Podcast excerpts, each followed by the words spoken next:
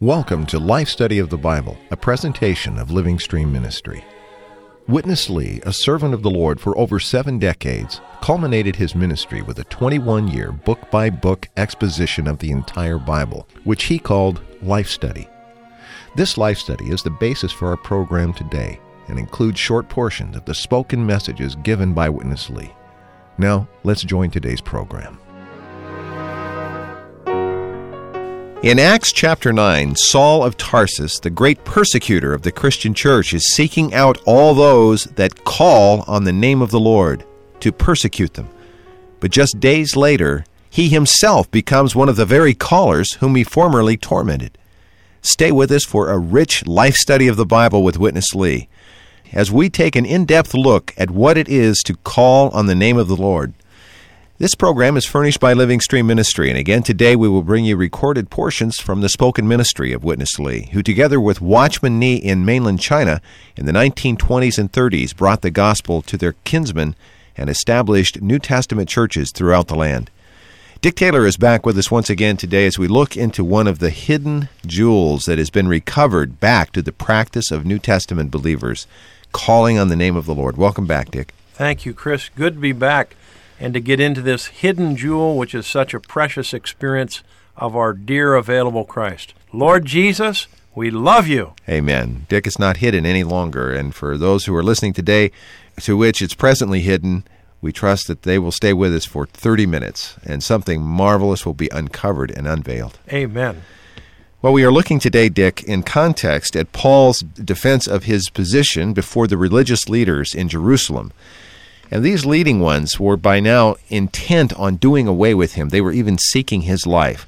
For some review, Dick, what were the events that led up to this very intense situation in Jerusalem? Paul, after making a long journey, now was returning to Jerusalem because he had a burden for the source of the flow going out to all the churches. He realized something was wrong in Jerusalem. Judaism was creeping in, and he'd gone back to actually see the situation because he cared that all the churches in the body of Christ would remain in the pure flow of the resurrected and ascended Christ who was propagating himself as life. So he went back to Jerusalem concerned. And when he got there, he saw a very compromising, weak uh, religious situation, which was very uh, difficult to face. For example, in chapter 21, verse 20, the leading ones in Jerusalem were saying, Paul, look! Observe, brother, look how many thousands there are among the Jews who have believed, and all are zealous for the law. Wow! This is terrible. Christ is the replacement to all the Old Testament things, but now they have gone back to replace Christ with the law. So Paul was a very burdened, but it was a very intense situation. And he himself actually somewhat got caught in this, and he entered into a vow with some of them. And I'd like to read part of a footnote from chapter 21. God might have tolerated Paul's carrying out of a private vow in chapter 18, verse 18, but he would not allow Paul, a vessel chosen by him, not only for the completing of his New Testament revelation, but also for the carrying out of his New Testament economy, to participate in the Nazarite vow, a strict Judaic practice. In going to Jerusalem, Paul's intention might have been to clear up the Judaic influence on the church there. But God knew that the church there was incurable. And because Paul entered into this vow, and many who were zealous Jews, zealous for Judaism rather than for Christ, saw him in this environment and realized who he was. So they rose up in anger to do away with him. This is kind of the situation that we're facing right here as we enter into this chapter. So, Paul, because of this, The rioting people had to be carried out of the atmosphere by soldiers. He had to be brought before the rulers. And it brings us to the situation in chapter 22 where he's giving his testimony. That's exactly where we've come, Dick, chapter 22, and we're going to join Witness Lee as he begins to speak about verse 16, and we're going to see a comparison between verse 16 and chapter 22 and a reference back to the time of Paul's conversion in Acts chapter 9. And this comparison is too marvelous. We really would like to encourage our listeners pay close attention as we get this comparison unveiled today because in it is something marvelous. Let's join Witness Lee. In verse 16, this was the word of Ananias. In chapter 9, Luke's record didn't go so far as he does here.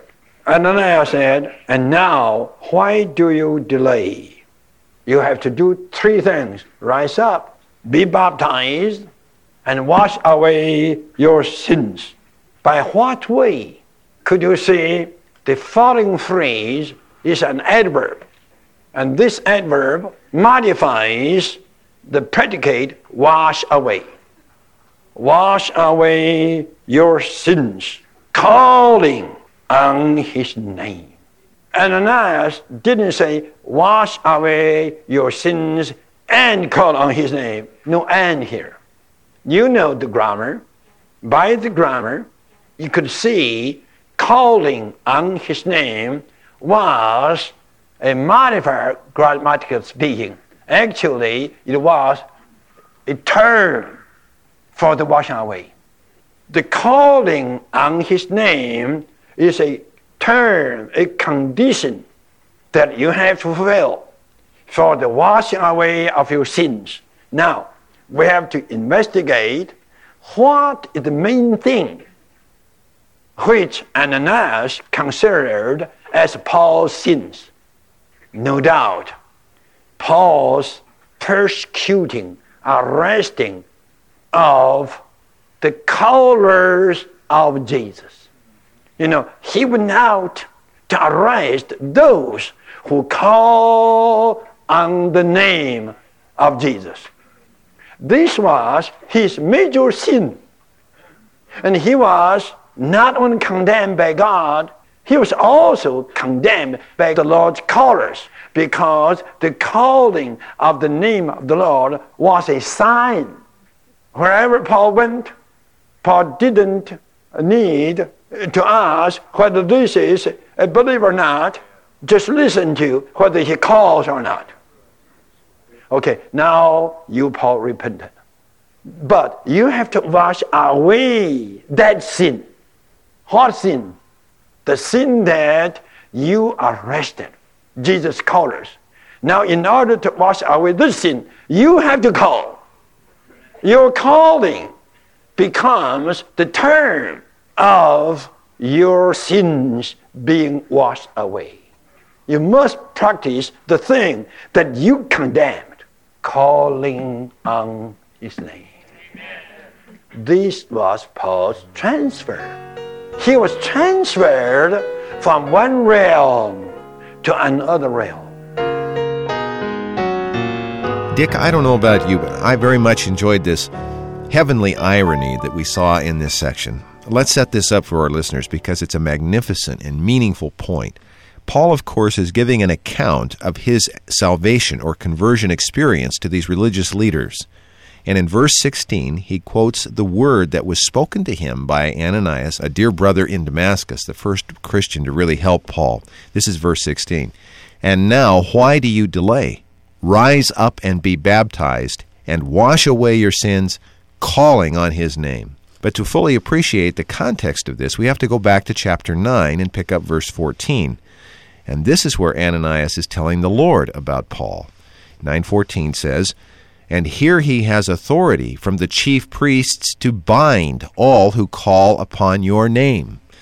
Dick, how significant is this that the Lord gave Paul the charge to wash away his sins calling on the name?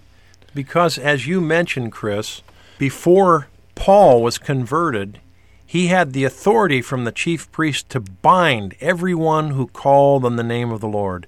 And that's what he did. He persecuted them, He sent them to prison, even had some of them stoned to death, like Stephen in Acts chapter 7.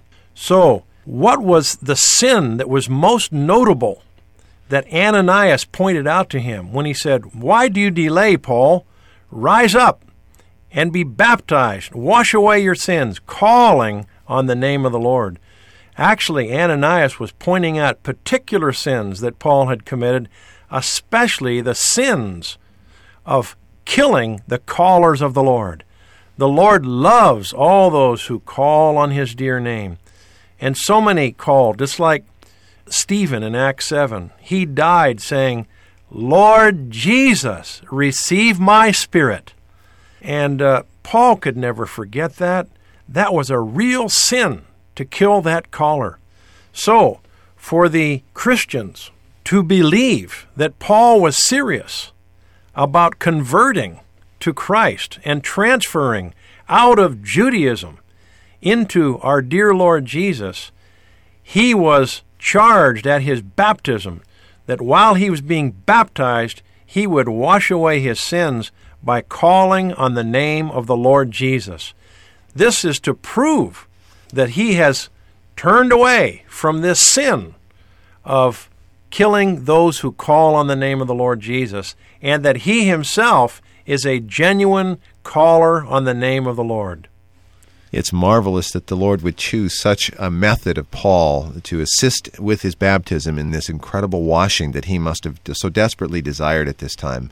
No doubt he must have been very ridden with the guilt and the feeling of the immensity of the sin that you've talked about. No doubt. And he saw so many precious lovers of the Lord calling on his name, and he killed them and persecuted them. Dick, we're going to go back to Witness Lee as we look a little more carefully at this matter of calling. Here's Witness Lee.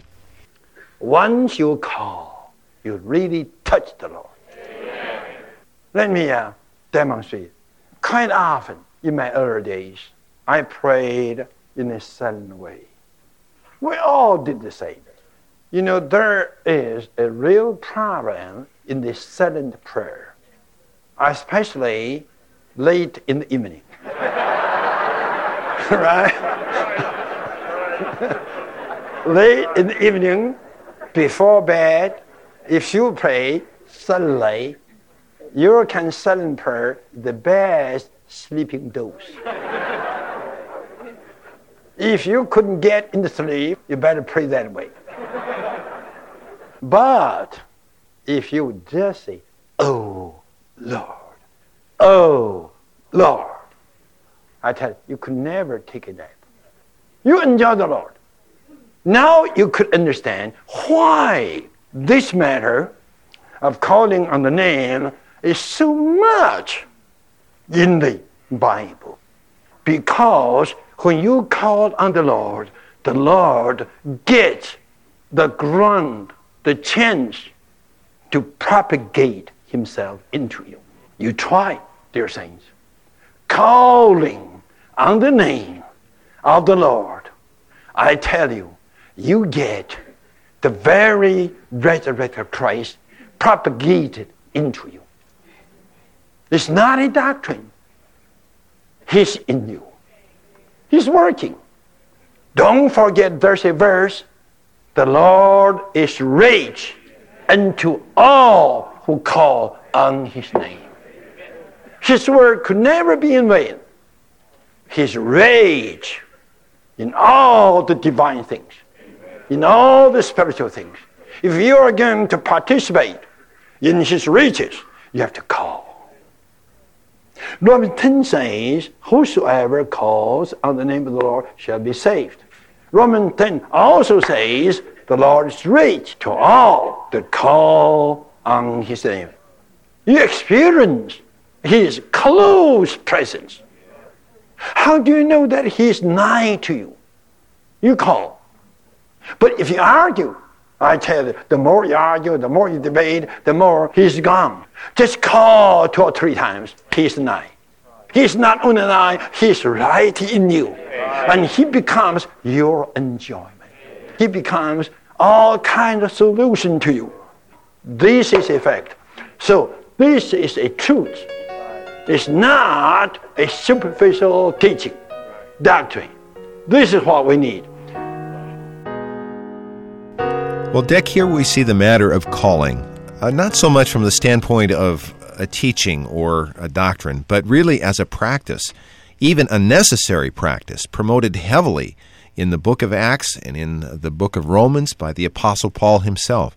As a practice related to our experience, Dick, what's your own testimony regarding calling?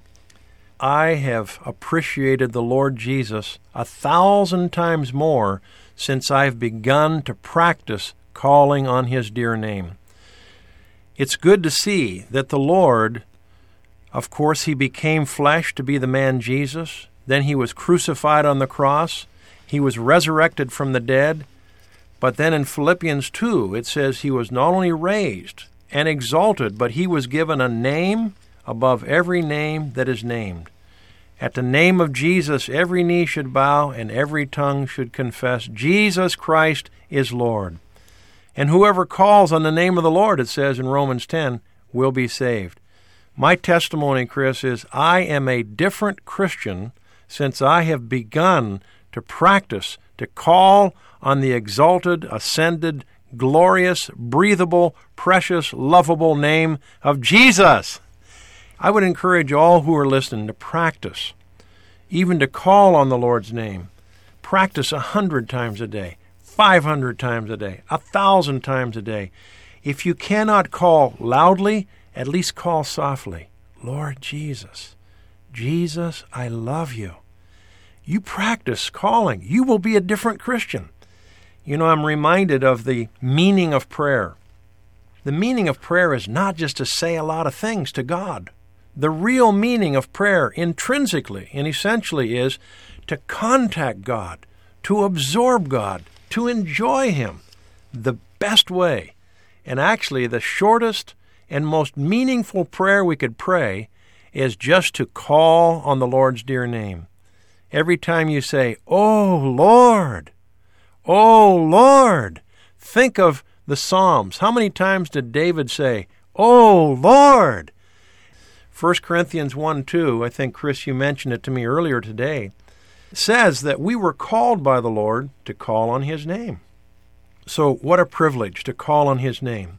In the Old Testament in Lamentations, it says to call on His name is equal to breathing. So, what is prayer? How do, how do you even unceasingly pray? You need to be a breathing person. What's the simplest way to breathe? According to the New Testament revelation, it's to call on the dear, ascended, glorious name of Jesus. So, we would encourage all of you to practice this. If you don't want to be a dead Christian anymore, practice to call on the living name of the living one, Lord Jesus. It says in Romans 10:12 that the Lord is rich to all who call on him. What does this mean? This means the more we call, breathing his name, expressing our love to him, the more he fills us with all that he is and all of his unsearchable riches, filling us with himself as God, as the perfect man, his humanity, the effectiveness of his crucifixion, his resurrection, his being our love, our peace, our satisfaction, our enjoyment, our everything. You just call on his name. This is God's revelation in the New Testament. My wife and I have been married 34 years. We can testify. Our marriage is different. Our love for one another, our oneness with each other, our contact with people, our concern for the Lord and His heart is altogether different because we practice to call on the dear name of the one whom we love, Lord Jesus. Please call on Him. Dick, we most often consider Paul in the New Testament as the source of the great teaching, inspiring doctrine. But here we're seeing Paul's own testimony of his experience of coming to Christ and his walk with Christ. This is not teaching and doctrine. This is the Apostle Paul as he lived day by day. And an integral, inseparable part of this walk was his practice of calling on the name of the Lord. Dick, let's go back to Witness Lee. Baptism is a great transfer. The New Testament ministry began with baptism. We have stressed this matter many times that baptism means, firstly, termination. And it leads to a germination. Here you could see by termination and germination, surely there is a real transfer. No wonder the New Testament begins with baptism. That indicates all the Old Testament should be terminated. A new beginning begins.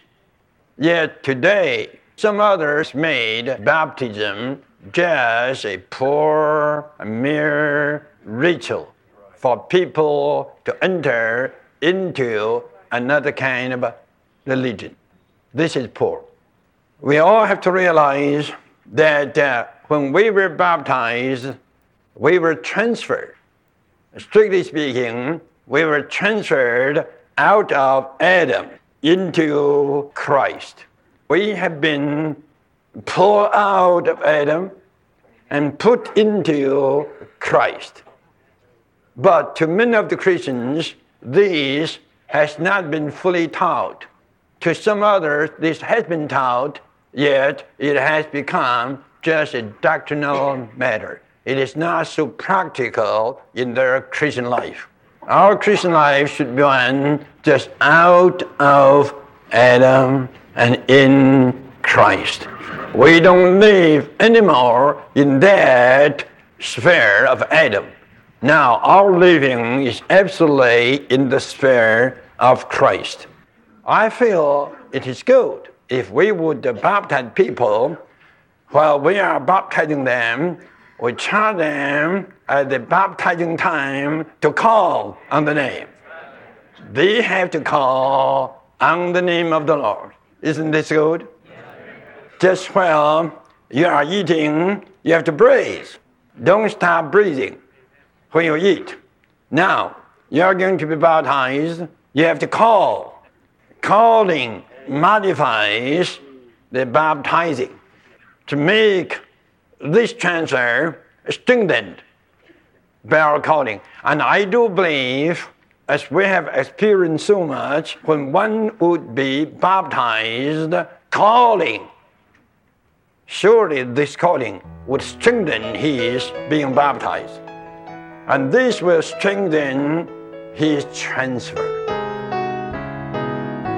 Well, Dick, baptism is presented very marvelously in this section, and it's far more than just an outward ritual to confirm our so called conversion experience. It's actually our transfer out of Adam and into Christ.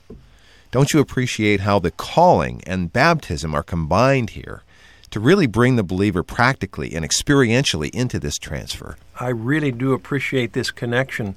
As our brother mentioned, this matter of calling on the name of the Lord in 2216 is just an adverbial phrase in modifying the verb of be baptized. And uh, the whole point is that the best way and the unique way to be baptized and for baptism to be a reality is to be baptized calling on the name of the Lord. So the verse is basically saying, be baptized. How? Calling on the name of the Lord. That's how. And then you see in 1 Corinthians 12, 3, it says, when we call on the name of the Lord, that's the way to receive the Spirit. It says no one can say Lord Jesus except in the Holy Spirit. Then in chapter 12, verse 13 of 1 Corinthians, it says, For in one Spirit were we all baptized, and we're all given to drink one Spirit. So the more we enjoy the Lord through calling on His name while we're being baptized, the more we enjoy the reality of baptism.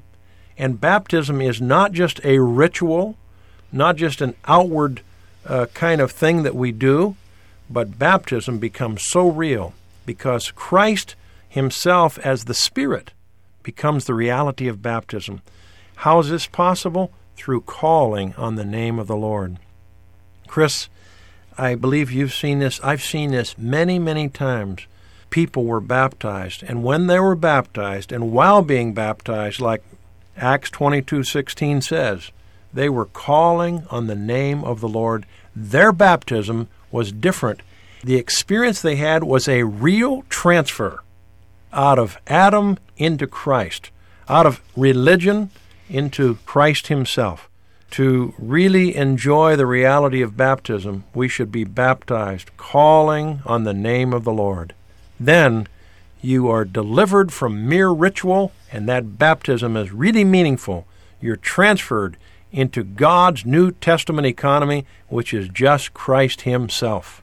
Dick, a while ago you referred to a footnote, the footnote that accompanies this verse in Acts, verse 16, chapter 22. I think a lot of people hearing this would say, you know, it's just hard for me to do that. It's hard for me to say, Lord Jesus, out loud. Well, the point in this footnote, at least one of the points in this marvelous footnote, is that no doubt that was not easy for the Apostle Paul. He was the one who was persecuting those calling, and now Ananias, it says, let me just read this last little portion. It's very marvelous. He was charged by Ananias to call on the name that he had formerly abhorred. He had to do this and act contrary to his former practice at his baptism, in which he made a public confession of the Lord whom he had persecuted. But Dick, he got won over because, as you've mentioned, all of these books that he wrote that are replete with this reference and this encouragement, this exhorting. Romans 10:13 and 10:12 and the verses in 1 Corinthians. Paul was won over. He became a caller, didn't he? He sure did. And his epistles are saturated with calling. Just think of 2 Timothy 2:22. He said, "Flee youthful lust, pursue righteousness, faith, love, peace." With who? With those who call on the Lord out of a pure heart.